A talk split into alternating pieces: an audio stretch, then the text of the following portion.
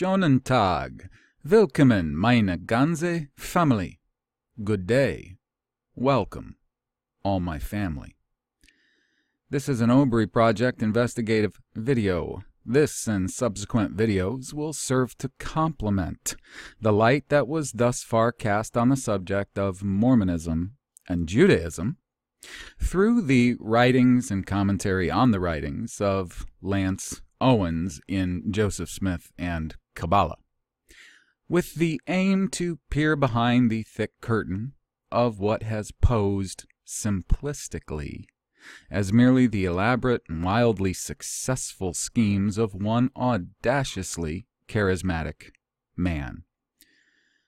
A good portion of my aim has been to understand what Mormonism had to do with the mid 1800s military, including the Army Corps of Engineers, or ACE, with all their heavy Masonic symbolism, and with the soon to be released video presentation of my ObryProject.info articles, article Euphrates, a problem of geography.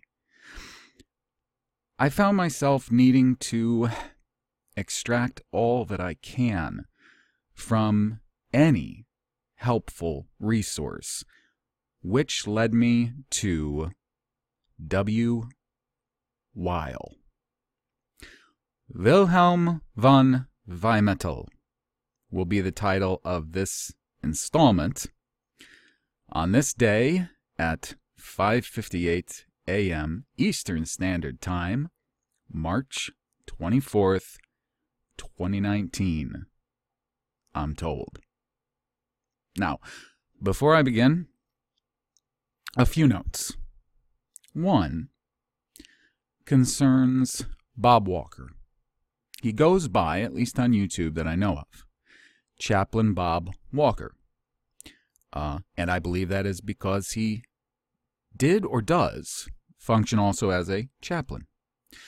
Now, what I want to say about Bob Walker is um, I, have listened to Bob for uh, some time off and on, and what is surprising, very interesting to me, and this is this is probably why I, I, I have consistently kept up with Bob over time, um, because it it certainly seems in in Bob's case, a very organic thing that he has in a very similar time frame been awakened to certain truths that really can't be denied. Uh, they could if you wanted to be dishonest, but um, there's more and more people that wake up to these facts in the Bible and about us, what's going on in our world. Um, a lot of it today gets blanketed under the uh, title of Christian identity. Um, the problem is, Christian identity is not singular in its belief system. Okay? If if to just call something Christian identity was to say that, you know, um, these so-called white, you know, Anglo-Saxon, Germanics, Celtics peoples have realized who we are, have realized that we were the tribes that had been lost for so long, that Yeshua came to redeem, and that we are in these days uh, a fulfillment of much of these prophecies concerning the redemption of Israel. Remember, he came not but for the lost sheep of the house of Israel. And we would be called by a different name, and we would corporately um, come to repentance, uh, specifically uh, towards the end, and um, all of the, uh, which seems to, to be a, going to be a huge thing, culminating in this um, Ezekiel 38 and 39. Um, and then afterward, uh, it's a little bit harder to interpret because that whole end section of Ezekiel is it, it all follows a form um, uh, chronologically. Um, anyways, off the subject, Bob Walker. So he told me, and we don't we don't talk much. I mean, we the most we talk is in comments. You know, and as I said, I, there are things that we we disagree on. I, not least of which is um, the King James Bible. Um, he's for it. I'm I'm not for it in ways. You could you could take the King James Bible and and read it and using the language within it, if you understood all the language and the wording within it, you can extract a great great deal of truth. That's a fact. That's not what I'm saying. I'm saying there is so much that you cannot. There are, especially in the Old Testament, and I'm more aware of that because of my Obry studies than anything else, there's problems. So, anyways, I just think that what I've seen from him in in the time that I've been listening to him, um, has been a guy who is, you know, like many of us, we're just we're trying I see a guy who's trying to be honest, to be sincere, to understand, and to do his best to help others understand. That's that's it. That's why I'm talking about this. But it it leads into something else that's a important thing, and it's it's gonna be it's gonna continue to be an important thing. So. he mentioned in a video that he did very recently. It's, uh, it's not very long. It's only a few minute, minutes, and it's an update video. That if anybody can, he leaves links below the video, can go to a site where he is hosted at. It is Mike Adams' site. Um, and if I remember right, Mike Adams used to be with RBN, uh, same as Deanna Spingola and others, I think. Um, if that's correct, I believe that his leaving was under, um, you know, uh, disagreements, I guess. And, eh, you know, and I had listened to some Mike Adams shows on RBN. They're still out there floating around. Um, and some of them, I got to tell you, were really great shows. Um, and if I remember right, Mike was at that time at least leaning towards CI. Now, if he had anything to do with Eurofolk or not, I can't remember. I'm sorry. I I haven't followed him as well as others have. So, anybody who wants to clarify in the comments, uh, please do correct me. He uh so what he's having to do uh, and he posted Mike Adams posted a video on there. It's about a 45 minute video, but he goes into a lot of meat of what's going on and why. So this, uh, alleged Christchurch shooting, um, they're trying to scrub all these videos, guys. Why? Why are they trying to scrub all these videos? And he said that he's and his sites come under all kinds of heat for having the videos. Um, the people who I've talked to who watched it, and and here's the thing, I haven't even watched it yet. Why? I am sick of false flags and I'm sick of the whole genre of these people with their either false flags or hoaxes or, you know, Yahweh forbid real shootings. I'm sick of them. So, you know, I didn't get around to watching it when I heard about it. I got a lot on my plate. But the people who have seen it have remarked, some, that it looked very suspicious, very CGI. Um, Bob commented on it, either in that video or in another video. He's watched it. Um, I have the manifesto of the shooter. A guy sent me it because one of uh, my subscribers who friended me on Facebook had sent me a video that this guy did, and uh, he he he has the manifesto. It's supposed to be the shooter's manifesto that they say has caused so much controversy and all of that. I mean, we know what's going on.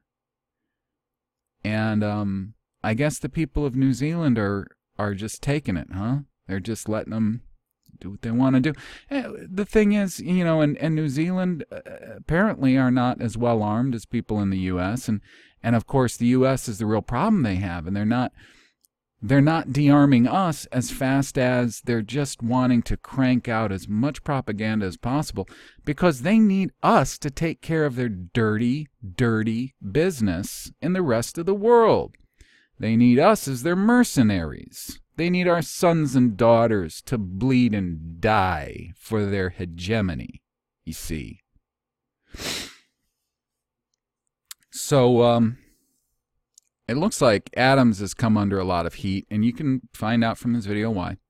So he's putting pressure on a number of the people that are on his platform that, you know, you there's a certain amount of views that you have to get to keep a certain amount of material on his platform. And, you know, what can I say? I, business is business, right? I mean, I guess if you have a platform like I have a website and I got to pay for it, um, and my we- that, that website doesn't doesn't include podcasting, so I'm I've got to find the right place to to start a podcast at, which I'm going to. I looked at TalkShoe the other day, and I just didn't know if that was the right platform. Um, I still haven't completely checked out Anchor FM, which I'm going to do.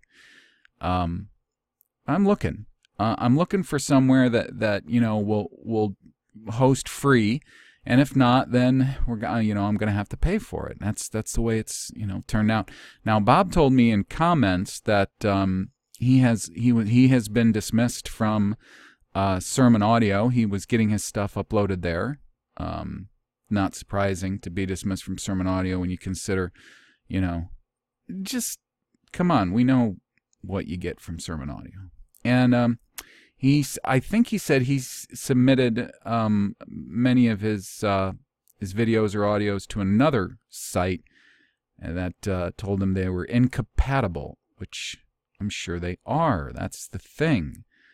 Um, when you you know when you start coming around to certain truths that don't bode well with uh, evangelical Judeo Christianity, you know you're you find yourself in you know different company.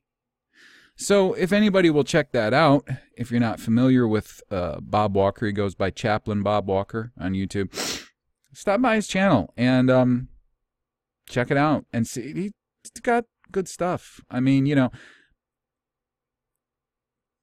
I can I can get past the the KJV issue pretty good. I, you know, I'm pretty pretty fluent about that. I have to use the KJV uh, constantly in all my papers because it's it's the simplest to line up with the Strong's referencing that I have to do, you know, to get back to the Obry. So, you know, for me, it's nothing. But, anyways, so I'm I'm talking about him because I I think he's pretty organic guy. Um, I hope so. And you know, I've been been keeping up with him for a while.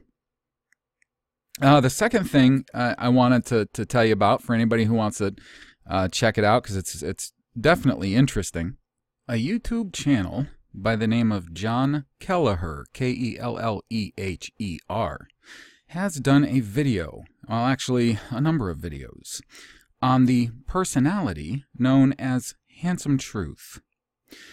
In one of his recent videos, he traces HT's family back to, of all people, John Tanner, who is basically uh, an LDS icon.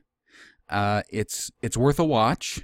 Uh, check it out. Decide for yourselves what you think of the connections he brings up. He has a, a number of videos uh, with various connections, and you know there is there's a reason, there's a good reason why channels like John Kelleher's um, and also um, Truth Seeker, and who was also Zionist Protocols uh, channel have looked so deeply into the connections of the personality known as Handsome Truth.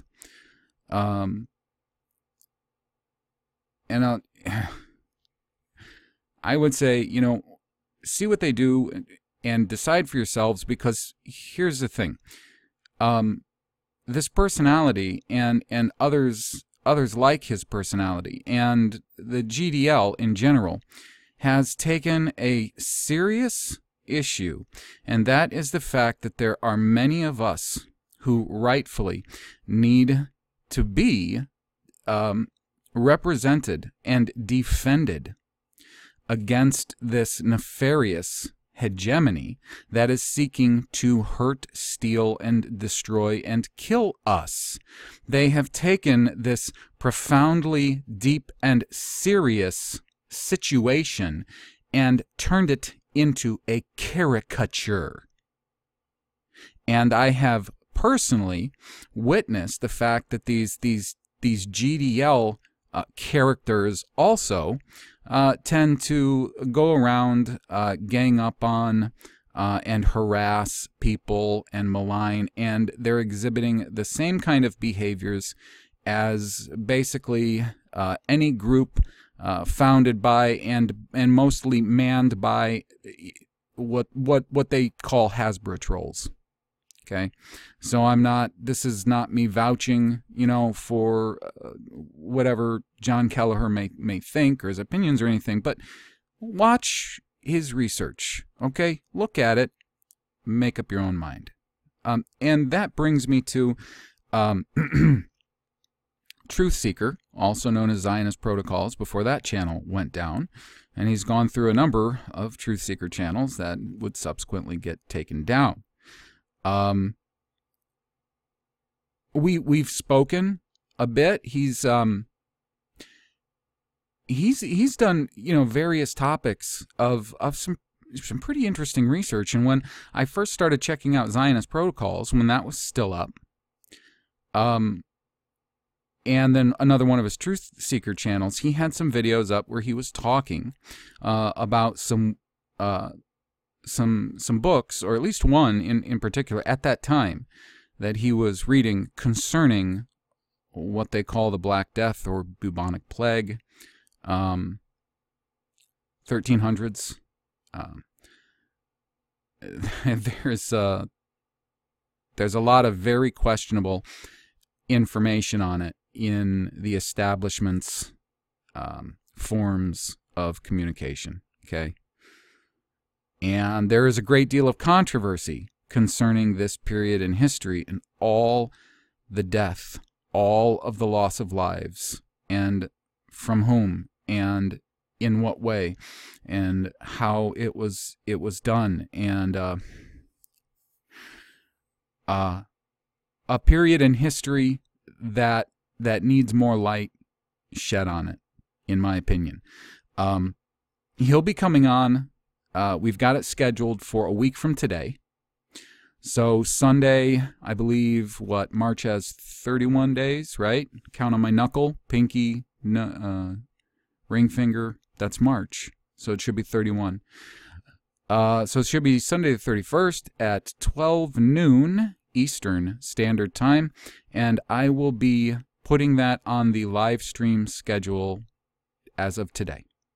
And there shouldn't be any uh, mess ups because I've now I've done enough live streaming through um, Google Hangouts, and I understand the way that it's best done, and so we should everything should go off without a hitch. And um, you know, after talking to him, I think it's going to be really interesting, and uh, it may turn out to be a, a, at least a couple because it's it's a big subject. There's a lot of junk out there on it, but there's a lot of of truth out there on it also to, to be looked at. And um, this uh, this is actually fortuitous because I've been wanting to, I've been desiring for such a long time to speak with people, and I, I started out wanting to do it kind of heavily, you know, a lot more frequent. And I had contacted so many uh, individuals uh, mostly these were people who uh, they had written a few books, you know, or their name was really out there. And, and it was during the time that I was transitioning, you know, from Pope bashing uh, to getting the bigger picture, okay? Uh, so I, I found I had such a hard time with a lot of these people that I was trying to just get on, you know, for uh, just a, a little interview, a conversation, you know, um, good night. You know, if I if I kept the Sabbath day, you know, they didn't they didn't want to have anything to do with me. Or if, you know, I, I believe that, you know, the, the theory of flat earth was a viable scientific theory that, that should be uh, discussed further in, in a in a serious uh, manner through through testing and, and honest debate and stuff, you know, they didn't want to have anything to do with me. Or, you know, if I believed it was this or instead of that, and I have it expressed it on my channel, they didn't want to have anything to do with me. Or it just it it got ridiculous. It got ridiculous, and I hung it up. I just told everybody forget about it. You know, and then some of the people I had contacted, I realized within a week or two because you know I'm I'm learning all the time. I realize you know these people, these can't be, these guys can't be good guys, and so I canceled with them. Um, what I'd like to do though, like once a month on a Sunday, maybe I don't know, last Sunday of the month, something like that. I don't know first, last, whenever it falls, every four weeks, about. Schedule a live stream with, now, not with somebody who has to be, you know, some great name and they did this, that, or the other. But if you have a topic that relates to topics that I discuss on this channel, so, you know, it doesn't have to be specifically about Mormonism and Judaism or, you know, that. But you know, I, I cover a lot of different types. This is eclectic. If you have either um, written on it, and I don't care if we're just talking about blogging on it or whatever, or if you have read just a serious book on on a topic that you know and I'm I'm willing to you know be pretty wide with these topics. I mean, the books that I read and discuss here they're pretty wide ranging, but they all have you know they're all spokes in a wheel. Contact me. I'll have uh, my general contact. You know what you can do? If you go to the Obry Project, I always have the Obry Project website page up. Always. Okay? Uh, the address. If you go to the address, go to the contact, and um, yeah, the website is still being uh, constructed. I've actually been been revising uh, the first few pages, trying to figure out how better to construct the uh, the resources page and stuff. But anyways, if you, you can go to the contact page, and uh, and there's a form on there, and there's also just the the straight address, you know, for the web um, the email. Send me an email. Uh, just tell me what it is that you've you've read that would be a really excellent topic to discuss this book by you know whomever. Or um, you know if this is uh, something that you've been writing about or creating on that would be very pertinent tell me about it. Because i'd really like to do that and i don't need any highfalutin names or anything like that you know? Because I, I don't put a lot of stock into that. Regular people. Regular people that's who get things done you know, it's just regular people. And, um, you know, the regular people, the, the framework of history, real history. So, moving on, I would ask everybody, please, please pray for my wife. She hurt her sciatic nerve yesterday, and uh, it was chaos. And, you know, our little son, three and a half, daddy's just getting over his third infusion of uh, you know uh, retux chop chemo. Rough stuff rough stuff feeling rough today and yesterday. And you know she hurts her sciatica. It's extremely painful. These nerve if if any of you have done this nerve damage it's so painful. It is. I've done it. I have injured my back in every way you possibly can being a carpenter lifelong uh, and other things in every possible way, and I know how painful it is. And um, and I wasn't as helpful yesterday as I could have been. I wanted to be, but in a lot of ways, I was really power powerless. You know, to stop pain or or help, uh, which then I get frustrated and um, I become uh, not very pleasant either, and that doesn't help. So pray for me too. I'll be better husband and father. Um, going to start out with a a quick quote to remind us that there does exist light and light wins. It is Luke 16, 15 through 70 from the World English Bible. Yeshua says, You are those who justify yourselves in the sight of men, but God knows your hearts. For that which is exalted among men is an abomination in the sight of God. The law and the prophets were until John. From that time, the good news of the kingdom is preached, and everyone is forcing his way into it. But it is easier for heaven and earth to pass away than for one tiny stroke of a pen in the law to fail or fall. Now, on to Wilhelm van Wymetal. Now, uh, this taken, uh, translated from uh, reportagen.fandom.com, uh, all in German. It was the only place I can find any information on this man, his uh, life, biography, anything is pretty much German sites in German language. They don't want anything coming to uh, the English world on W. Or Wilhelm von Wymetal. So, concerning his uh, biography, it says, as the son of a Viennese Hofrat, which I'm told that is basically a type of, um, uh, they say it basically like a type of a court counselor, they would call it.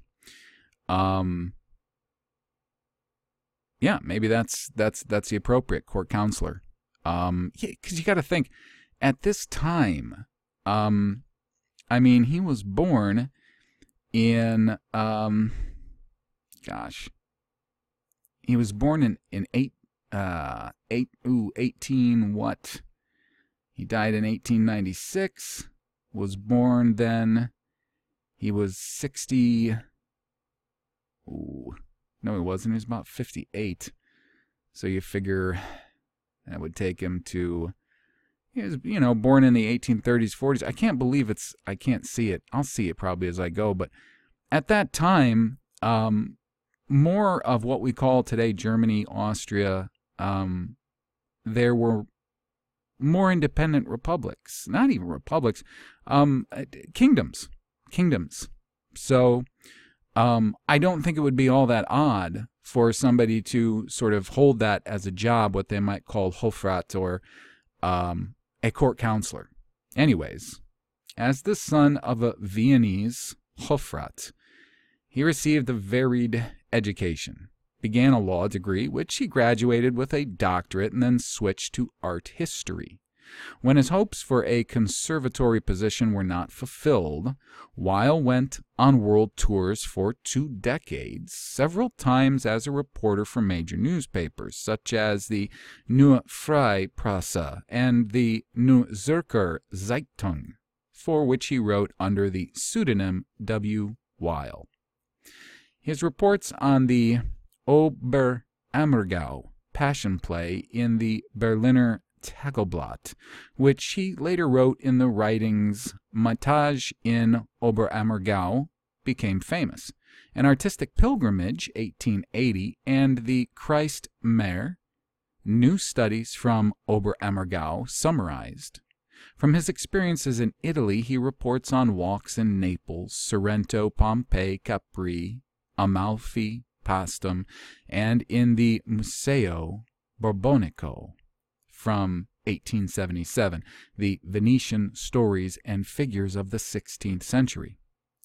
In 1882, he went to North America and wrote articles for the German Monday Bullet on the Mormons. In 1891, he attended the World's Fair in Chicago as a correspondent for the Kölnische Zeitung. In 1895, he retired to Munich for illness where he died on the 4th of January, 1896. Among his books listed in English are Joseph Smith, the Prophet, His Family and Friends, a study based on facts and documents from Tribune Publishing Printing and Publishing Company, Salt Lake City, 1886, and Mormon Portraits or The Truth About the Mormon Leaders from 1830 to 1866. Tribune Printing and Publishing Company, Salt Lake City, 1886, and an article which I will begin with, which is Dr. Wyl and William Law, a deeply interesting talk on old Nauvoo days, astounding revelations of darkness. Now, preceding that, I am going to tell you this straightforward. I have no idea because of, of how little I was able to find on Wilhelm. Um, all of his connections, his beliefs, not a lot. Okay? Don't know. Don't know where he's coming from. Don't know what ulterior motives there might be. Don't know these things. I know a little about concerning the time that he came to America and Salt Lake. Um, it seems that he was in America for a little while, a few years around that time, and he had just basically gone to um, certain people who he vetted. Um, now, this is all coming from his book, uh, jo- Mormon Por- Portraits, Joseph Smith, um, which I have. And the version I have is not a PDF with text. So it's so hard to try to copy paste from that book to try to put together um, presentations from it. I decided that after this interview, um, I'll hit that book. There's so much to learn from it. Now, from what I've read so far in the book, there probably are things that I I don't know. Maybe he could have discussed and didn't, but the thing was again, he's doing something that yes, a lot of people have done and I think far too many people have done, which is uh, the focus on Joseph Smith. However, eh, don't let the title deceive you. Um, the material that he discusses in this is not only fascinating, um, but it is going to lead us to, I think, a lot of points where we want to get. And so, in that way, it is extraordinarily valuable.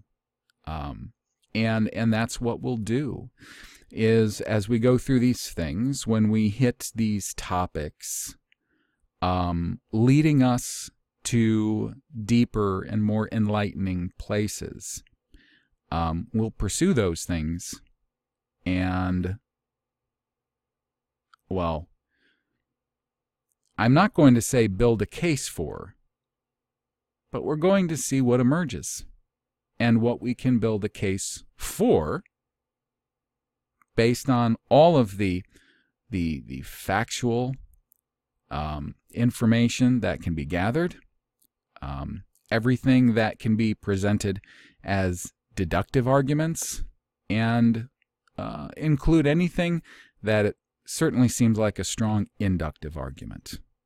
So that is the point of where I'm going in this series from here, although I I do have a new schedule uh, laid out for myself, which is going to allow for varying uh, types of material to be released as we go without forgetting anything. Um, because I'm always in the middle of many things and I have to keep a leash on or else uh, oh I just get I get distracted. So there is an introduction uh, to this interview. the interview is at uh, William law.org. For the introduction, it says William Law joined the LDS Church in 1836 and, re- and received the Melchizedek priesthood in 1837. He was quite active in church matters and served two missions. In 1841, he was called by, in quotes, Revelation, to be Joseph Smith's second counselor And in 1842, he would arrive in Nauvoo, Illinois, to become a successful businessman. Though at one time a faithful member, Law soon had his disagreements with Smith. He felt that many of Smith's new teachings had corrupted the church and strongly rejected the doctrine of a plurality of wives and a plurality of gods. He was released from his position in the first presidency in January of 1844 and excommunicated in April of that same year. This, however, did not silence Mr. Law's complaints. In June 1844, Law joined six other dissidents and published the Nauvoo Expositor, a newspaper that listed several objections regarding Joseph Smith's teachings and ecclesiastical control over civ- civil and business affairs, in quotes. It is believed by many that the Nauvoo Expositor greased the wheels to Smith's eventual demise. We offer for your perusal an interview with William Law that was printed in the Salt Lake Tribune. While we are certain that many Mormons reading the following will see nothing more than the words of a disgruntled man, his close relationship to Joseph Smith does offer some interesting historical insight. Now let's hold that point just for a moment, and I want to uh, point out a few things. First off, the sentence in, in which it says, It is believed by many, that the Nauvoo expositor greased the wheels to Smith's eventual demise. And if you listen to what uh, many ex Mormon um, historians have to say about the way that Smith eventually did meet his demise in the Carthage jail and what led up to it. The Nauvoo Expositor, in the first article that it printed, headed up by William Law and six others. Um, and then the reprisal to it definitely was the spark, folks. It, that doesn't seem to be all that arguable. What is interesting about the whole situation is that, first off, law his name, Law. Now, as I've been going through a lot of these older documents, older books, specifically by Wyl, um, I have been taking many of the names and have been running them through um, an extensive collection that I have managed to find online of um, Jewish genealogy searches. One of which is the uh, American Jewish Archives.org. And when you punch law into it, you get many um, uh, results. Uh, not least of which would be, for instance, Elizabeth Taylor Law, 1848. Uh, uh, interesting combination of names, Taylor and Law, if you know who the third president of uh, Mormon Church was and two William Laws, one 1849, one 1846. And then, of course, a Goodwin Law. Uh, again, many women keeping their, and a Josephine Goodwin Law uh, up at the top, too. That name, Goodwin, comes up frequently as well. Now, Goodwin would stand out a lot more. Something that needs to be taken into consideration uh, in the early to mid 1800s in America, names like, let's just say, Law, Jones, Smith, and others would not have seemed at all Jewish. However, these days, now that there's so many Jewish ancestry searches, um, these people who obviously had a different name back in Europe and often changed their name when they came to America because at this time in America there were still many people who were uh, very understanding of what had been going on back in Europe, uh, various revolutions, counterculture movements, and of course the uh, the constant um, relationship of using uh, non Jewish peoples by Jews uh, was well known. And so it's interesting that a lot of these names at the time would not have seemed Jewish. But today, with all these genealogical searches, we see just how many are listed as Jewish, one of which is law. Now, bringing that back to the fact that he financed, because by this time he was pretty darn well to do. And, wouldn't you know it, he gets involved around the Kirtland period, and there's some funny things going on in the Kirtland period, specifically with a bank that was started uh, over real estate and them getting finances for all of this back east. Back east. How? Don't know yet.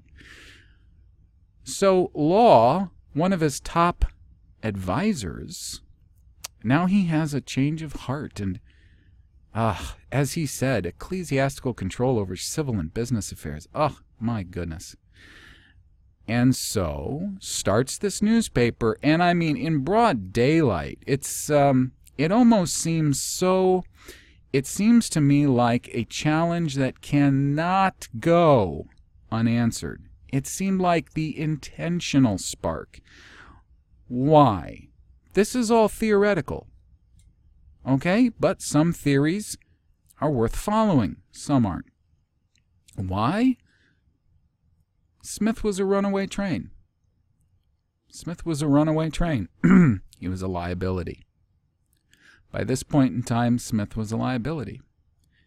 And these folks, who I believe have been behind Smith from the start, from before the start, um, and have been supporting and financing the movements since, um, they've known for a long time the best ways to get certain things done so that they are regarded in a certain way by most people who would look at them uh, just in passing from the outside so that you can you can write a history like this these these men who had a change of heart had become devout and then that clears their name too, you see, right at about the time when it, you know, the decision is made that um, he's a problem and um, he's got to go. He's become too much of a liability for too long. Uh, then the wheels get put in motion and these kinds of things happen. Come on, folks, have we not seen this? What you do is, you know, not you, but uh, what they do, they use the press. And in this way, the press was used like a cannon. So that's just something to think about. Okay?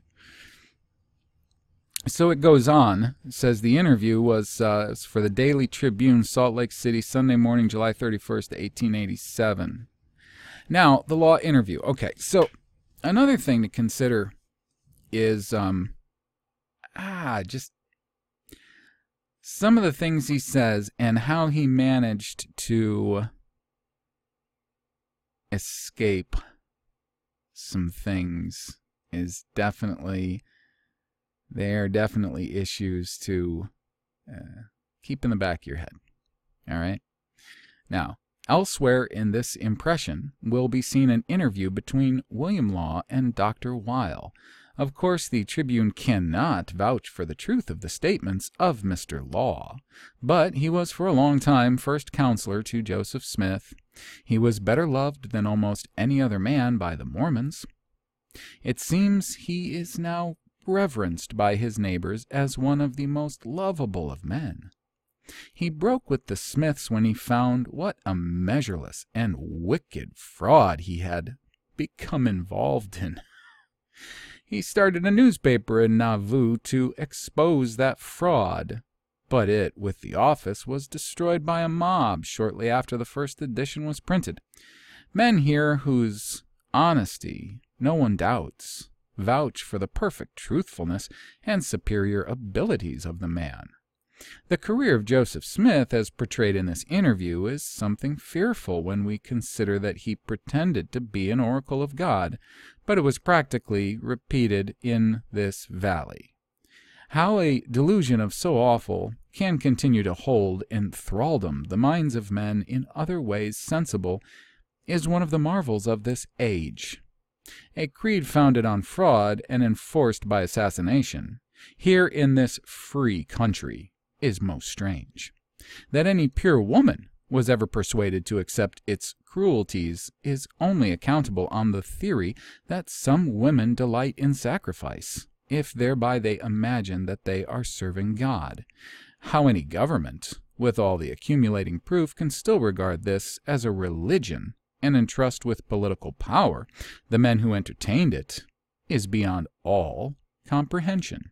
Well, maybe not all. To Gentiles of Utah, this story of Joseph Smith, now remember that, they call them Gentiles. The rhetoric that you will find common between Mormonism and Judaism is unparalleled. Okay? So, to Gentiles of Utah, this story of Joseph Smith's life and ways in Nauvoo, the patching of one revelation to make it in accord with another, the preying upon women, the financial dishonor, the treachery in politics, the means resorted to silence enemies, they have seen all this paralleled right here, and yet have seen the chief instrument in all the filth and wickedness worshipped as a god if it was possible here, was it not in Nauvoo? It seems to us there is no remedy for the hallucination except to strike all power from this creed and all men who believe it, and then compel the children to attend school and to study mathematics and the other exact sciences until their eyes shall be opened. The the reference to the wife of Joseph Smith clears up much which has always been obscure. A vicious woman is more vicious than a vicious man. If she knew that another man had to make good the sums belonging to others that her husband had spent, and felt neither sorrow nor remorse, then she was bad clear through. If all Smith's property was in her name, then she was bad clear through. A man may secure his wife a homestead if, when rich, he puts all his property in her name.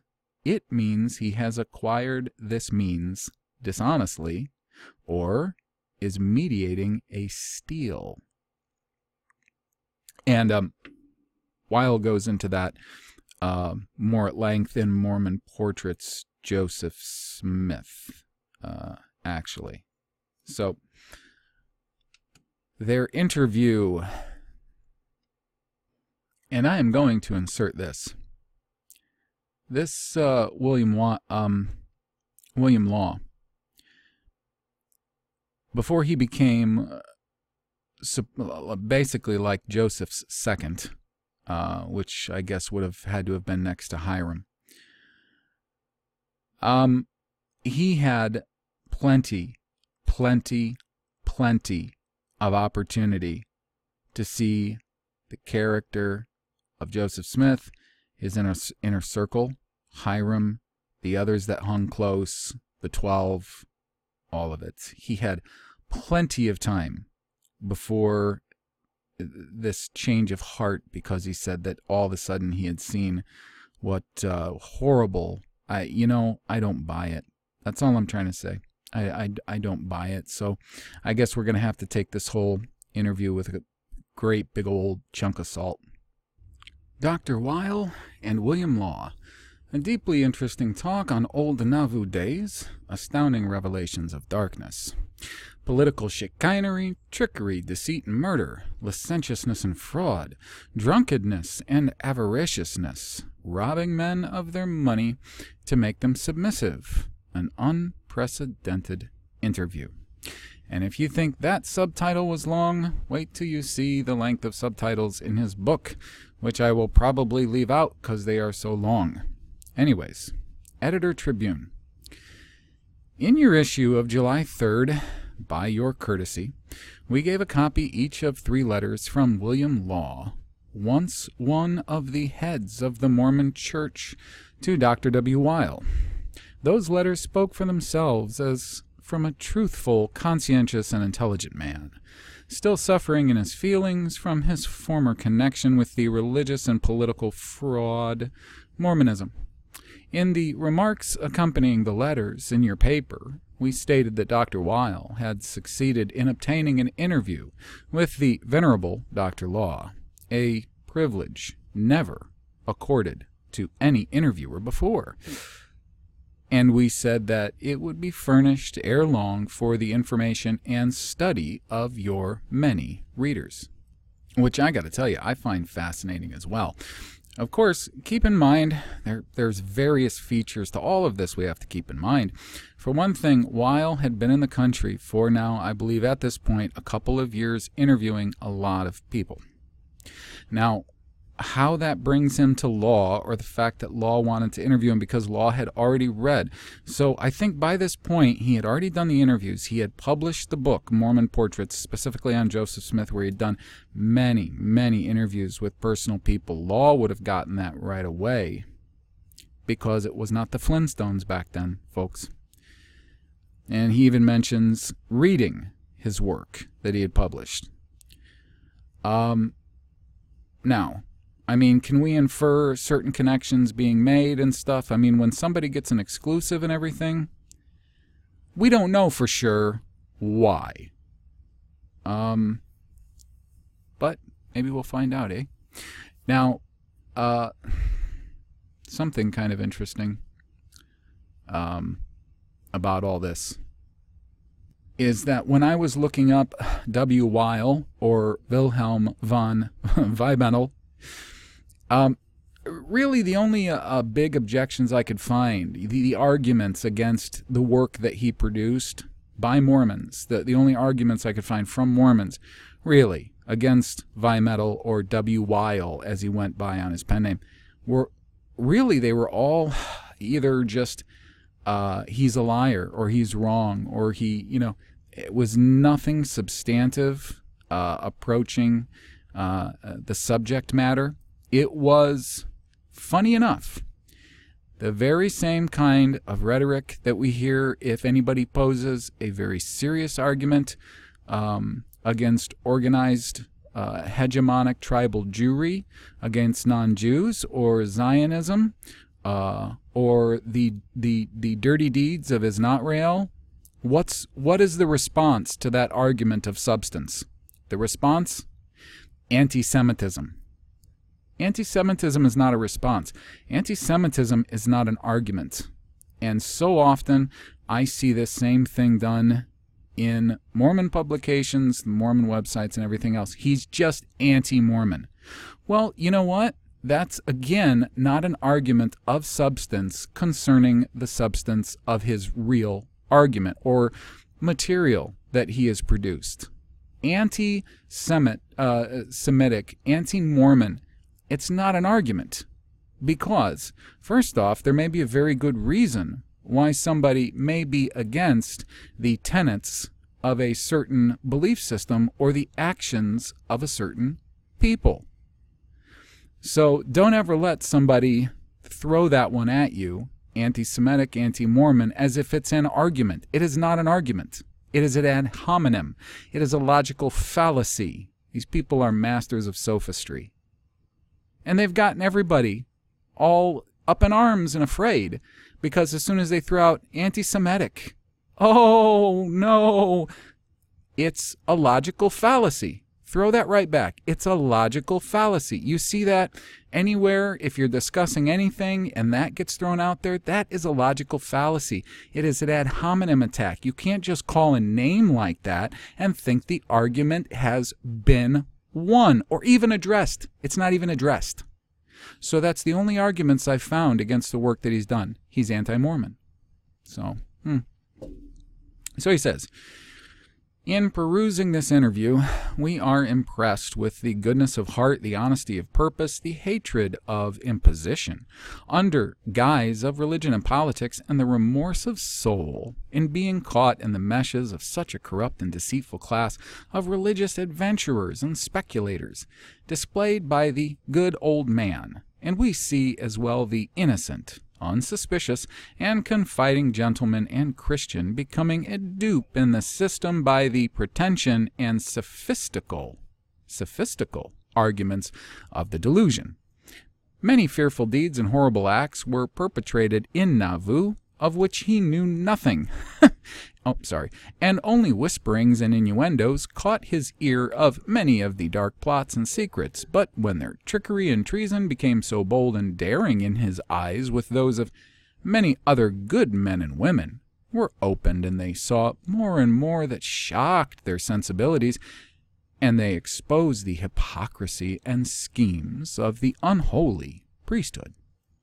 Like an honest man that had the courage of his convictions, he dared to beard the lions in their dens, dared to speak out and try to counteract the designs of the leaders. His statement of the false revelation on polygamy is interesting as showing how it was tinkered up afterwards to make it more plausible, and also that as a poor innocent, Mr. Law thought that Joe Smith would repudiate the document and pronounce it false, but the dear Mrs. Law knew more of Joe's falsity, impure teachings, and practices than did the man, and she said at once that the false prophet would declare it was from God. The low cunning and deceit of Joe and Hyrum Smith, par nobile fratrum, double exclamation point, on the political question is well exposed by their dragging in the God to father their little schemes. Let the reader notice well how the brothers worked and deceived both political parties to their selfish end. Joe's nefarious ending of the presumption and double dealing is a study of itself that all those who sympathize with Mormon politics under the mask of rights in quotes would do well to consider. It is no better now and would be no better hereafter. Mormonism never learns or improves. It is well known that the heads and feet of Mormon Church pose and pretend that they are Democrats. But if both houses of Congress were largely Republican, the Mormons would be Republican too, to gain an end, especially statehood.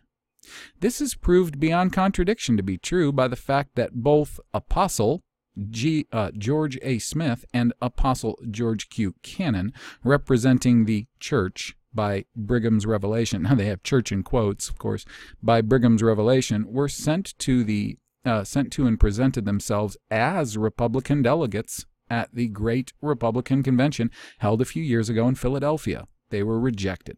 However, and the American gentleman and patriot, Judge McKean, with another, were accepted and from the other fact that George Q. Cannon, as delegate from Utah, appeared upon the records of Congress as Democrat and as Republican in two different terms.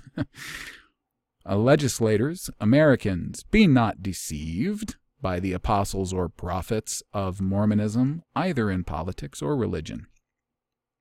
The testimony of Dr. Law is a fearful arrangement of Emma, Joe's wife, but it is in accordance with other facts well known to many here, and it ought to be a matter for the better class of Mormons, the Josephites, to reflect upon. False, false, all false, the words and testimony she gave. That's Emma. The ostracism that characterizes Mormonism here existed in Nauvoo, and ever will with its leaders. Like Ishmael, quote, their hand is against every man, and every man's hand is against them. But we hope that this expose of the whole treasonable and deceitful theocratico politico government, which not only threatens our liberties here, but would sap the foundation of all just democratic government, will enable some of our Mormon neighbors and Gentile sympathizers to diagnose the disease that affects the body politic.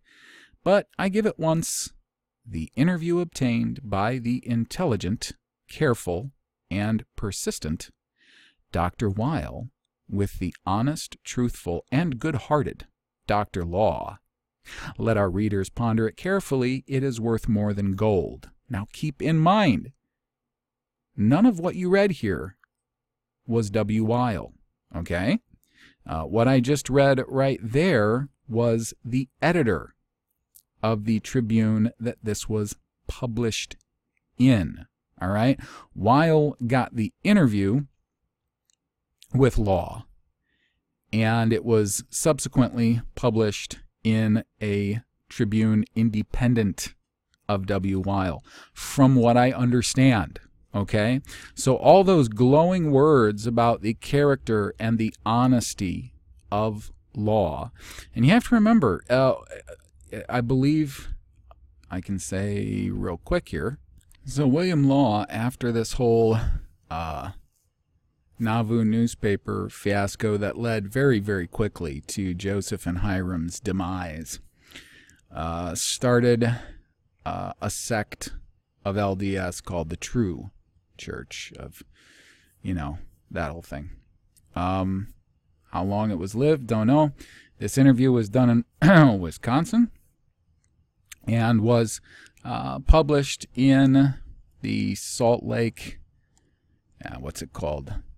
I'm sorry, the Daily Tribune, Salt Lake City, 31 July 1887. Now, it does seem to me, by what histories I have read, is that there have been, especially at this point in time, because the uh, Mormon Church was definitely going through some troubles and struggles around the 1880s, there had been constantly, for some time, I guess, uh, post Young, or at least late in Young's time, um, dissension sources around Utah and even Salt Lake City, although to this day, Utah is most heavily populated by, by Mormons. You're definitely going to be in a minority uh, there unless you're Mormon or Jewish. Um, so I don't know what to make of it, but I'll tell you what, with, with that glowing introduction by the editor, not Wyl, but the editor, I mean, uh, you know, what do you think? I don't know what to think. I don't know what to think yet, but you know, hopefully we'll get there. So, interview with William Law, March 30th, 1887. Dr. William Law lives with his son, Judge Tommy Law. Judge Tommy Law. The house is a fine cottage, large, well kept grounds surround it. We entered a cheerful looking room, and there sat William Law, dressed in black, a most venerable looking figure. The head was a striking expression of intelligence. The large, clear eyes are of a remarkably deep steel blue. He writes so poetically I could just sing this. The general impression is that of a thinker, of a benevolent and just man. He greeted me in a fatherly way. I expressed my joy at seeing at last so important a witness of a history to whose study I had devoted two years. I sat down near the venerable figure. I hesitated to put any question to him, but he made my task easy by saying, quote, You speak in your book of Joseph Smith having sent Rockwell to kill Governor Boggs. Let me tell you that Joe Smith told me the fact himself. The words were substantially like this quote, I sent Rockwell to kill Boggs, but he missed him. It was a failure. He wounded him instead of sending him to hell. Unquote. This beginning gave me some courage, and I began the pumping business in a cautious way, though that I might not frighten my subject.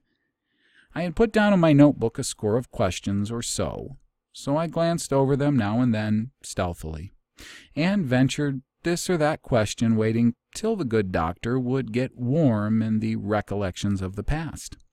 This happened soon, and then I could ask with more liberty. Quote, what position had Rockwell in Joseph's house? Dr. Law. Rockwell was the lackey of the house. He used to comb and shave Joseph, blackened his boots, and drove his carriage. He would have done anything Joe wanted him to do. I never saw a horse or carriage belonging to Rockwell which you say he got from Joseph for the attempt to kill Boggs. The reader will easily understand that I had particular reasons to ask about the expositor, William Law, being the only surviving publisher and editor of that celebrated sheet, born and killed on June 7th, 1844. So I began. I suppose that you originated the expositor, Dr. Law. Dr. Law. Yes, I originated the idea to publish that paper. I had friends in many parts of the country. They knew. Uh, no kidding. They knew that I had become a member of the Mormon religion, and I wanted to show them, by publishing the paper, that I had not been a fraud willingly. Here the old man's eyes filled with tears, and his voice trembled. I started the idea, and, and my brother Wilson stood to me like a brother should. I don't remember whether it was I or not who gave the name expositor, but I and my brother, we gave the money, about $2,000. I gave the biggest part. The Higbees, etc., had scarcely a dollar in it. So you were well off at that time, Dr. Law? We had property to the amount of about $30,000, which was a good deal in those days. Good good deal in these days. Are you kidding me? Thirty thousand. We had property amount of thirty thousand. That guy had money, and he put up two grand to start this expositor. Did he put up two grand, folks? Did he put up two grand, or was he the, was he the hands through which that two thousand passed to do this? We had property in the amount about thirty thousand dollars, which was a good deal in those days. We had farms in Nauvoo, city lots, and our residences. My brother had a fine brick two story building. By starting the expositor, we lost nearly everything. okay, Wyl. Didn't you have a store and a mill? Law. Yes, we had a large steam flour and sawmill and a store. It would have been the smart thing to do to remain quiet sell our property without noise for what we could get, and move away. That would have been smart, but I wasn't cool and smart then. I wanted to do my duty and nothing else. And I didn't care for the consequences, not a bit. Many friends advised me to be smart and remain quiet, but I would not hear of it and spoke my mind whenever an opportunity offered. When the Smiths saw that we were against them, then they applied to us their usual system that is, to freeze us out. Secret orders went out that nobody could buy property without the permission of Joseph Smith, Hyrum, or the authorities, as they called them. So our property was practically worthless. Yes, my brother Wilson stood to me like a man, fully, fearlessly. He died, here in Shullsburg, of a stroke of apoplexy after an illness of three days, ten years ago. He was a very fine and tremendously strong man. He wrestled with Joe in Nauvoo and threw him on his back. William Wyl, or Wilhelm Wyl, how did you become a Mormon, doctor? Law. John Taylor and uh, Almon W. Babbitt came as missionaries to Canada and preached where I lived, 25 miles south of Toronto. I believe that Taylor was sincere then, and I believe he was to a late day. Finally, the greed of power and money killed his conscience. There was, now and then, a good man in Mormondom, for instance, William Marks. He was a very good man, and knew as little of the secret crimes of the leaders as I knew myself. Sorry. you know, you guys, you know, I can't do this without just calling bull. Okay. Oh, so Wyl asks, The letters you wrote me made me suppose that the Smiths tried to kill you when they saw an enemy in you. And Law responds, They tried to get rid of me in different ways. One was by poisoning. I was already out of the church when Hyrum called one day and invited me for the next day to a reconciliation dinner, as he called it, to the house.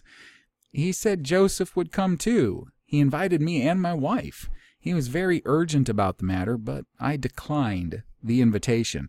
Now, I must tell you that I, in those dangerous days, did not neglect to look out somewhat for the safety of my person, and that I kept a detective or two among those who were in the confidence of the Smiths. That very same evening, of the day on which Hyrum had been to my house inviting me, my detective told me that they had conceived the plan to poison me at the reconciliation dinner. Their object was a double one. My going to the dinner would have shown to the people that I was reconciled, and my death would have freed them of an enemy. You may imagine that I didn't regret having declined that amiable, amiable invitation. Uh, now, folks, I got to interject here. he's got, this guy, he says he's he's got spies. Listen to this now. Okay? And, and let's just think about how powerful uh, they say Smith was and, and you know, that, that he had over his affairs and everything. So this guy is trying to say this law, who had only got to be like second counselor to him a couple years prior to what he's saying is going on, and had only been with them since about the end of the Kirtland days, I guess, 1836. Now he has been able to somehow slip in detectives close enough to Joseph and Hyrum as if they could hear them whisper to one another that they had a plan to poison him. Now, folks, is it more likely that Law had his own people detecting what Joe, Hyrum, and others were doing in relationship to him and whoever else? Or was it more likely that the organization behind everything had people advising Law on how he should proceed in doing what he was doing to cause the demise of Joseph and Hiram Smith. I'm just asking which one seems more likely. So then Wyl goes on. Have you had any knowledge of cases of poisoning in Nauvoo ordered by the authorities? Law. I know that several men, six or seven, died under very suspicious circumstances. Among them were two secretaries of the Prophet, Mulholland and Blaskill Thompson. I saw Mulholland die, and the symptoms looked very suspicious to me. Dr. Foster, who was a very good physician, believed firmly that those six or seven men had been poisoned, and told me so, repeatedly. When? before or after you decided to start the expositor? I guess that would be my question. So, Wyl. what may have been the reason for poisoning the secretaries? And he says, Law says with a smile, they knew too much, probably. And Wyl, what do you know about the Danites? Law. Nothing of my personal knowledge, he was second to Smith and nothing of my personal knowledge. He had spies that were telling him what Joseph and Hiram, Hyrum were conspiring, but nothing to his personal knowledge. He says, Nothing of my personal knowledge. They existed, but their workings were kept very secret. I never belonged to the initiated. Smith tried very hard to get them to kill me. One day my detective told me that two Danites had gone to Joseph and told him that they wanted to put me out of the way. Joseph said, Don't he, meaning Law, is too influential. His death would bring the country down upon us. Wait. Later, when I was thoroughly aware of my danger, they tried in all manners to use me up and had the Danites all day and night after me. But I looked out. I kept myself safe. Whatever, whenever there was a crime in Nauvoo, it was kept secret. On the outside, everything looked nice and smooth. There were lots of strangers every Sunday as visitors, and then the best speakers were put out on the stand as samples of the fruits of this fine religion. And man, that that statement right there sounds like a crock to me. How he could just, I don't know much about them Danites. Yeah, I had spies warning me that Joe and Hyrum were going to poison me, but couldn't figure out anything about them Danites. After me day and night. Folks, I have read enough on these Danites, and uh, sometimes they call them destroying angels. And um, yeah, I don't buy what he said there. Okay. Anyways, uh, Wyl asks Did Emma, the elect lady, come to your house and complain about Joseph? Law. Nope. She never came to my house for that purpose. But I met her sometimes on the street, and then she used to complain, especially because of the girls who Joseph kept in the house, devoting his attention to them. You have overrated her. She was dishonest. Wyl. Do you mean to say that she was so outside of the influence Joseph had over her? Law. Yes, that's exactly what I mean. Let me tell you a case that will be full proof to you. Soon after I arrived in Nauvoo, the two Lawrence girls came to the Holy City. Two very young girls, 15 to 17 years of age. They had been converted in Canada, where orphans and worth about $8,000 in English gold. Oh, they were orphans and were worth 8,000 English gold. Joseph got to be appointed their guardian, probably with the help of Dr. Bennett. Now, everybody remembers Dr. Bennett from that Owens paper. Dr. Bennett, uh, very Freemasonic, very high Freemasonic, they said he was dismissed because his sexual proclivities were too much for a nonsense story. That Dr. Bennett, probably with the help of Dr. Bennett, he naturally put the gold in his pocket and had the girls sealed to him. He asked me to go on his bond as a guardian, as Sidney, Ridnick, Sidney Rigdon had done. Quote, It's only a formality, he said, foolishly enough, and not yet suspecting anything. I put my name on the paper. He didn't suspect a thing. Emma, Emma complained about Joseph's living with the Lawrence girls, but not very violently. It's my conviction that she was his full accomplice, that she was not a bit better than he. When I saw how things went, I should have taken steps to be released from that bond, but I never thought of it. After Joseph's death, A. W. Babbitt became guardian of the two girls. He asked Emma for a settlement about the $8,000. Emma said she had nothing to do with her husband's debts. Now Babbitt asked for the books, and she gave them to him. Babbitt found that Joseph had counted an expense of about $3,000 for board and clothing of the girls, now Babbitt wanted the $5,000 that was to be paid Babbitt, who was a straight, good, honest, sincere man, set about to find out property to pay the $5,000 with. He could find none. Two splendid farms near Nauvoo, a big brick house worth from three to four thousand dollars, the hotel kept by Joe, a mass of vacant town lots, all were in Emma's name, not transferred later, but transferred from the beginning. She always looked out for her part. When I saw how things stood, I wrote to Babbitt to take hold of all the property left by me in Nauvoo, and of all claims held by me again in people in Nauvoo, and so the debt was paid by me. Emma didn't pay a cent. What a pious, wonderful, righteous man we are hearing from today. Folks,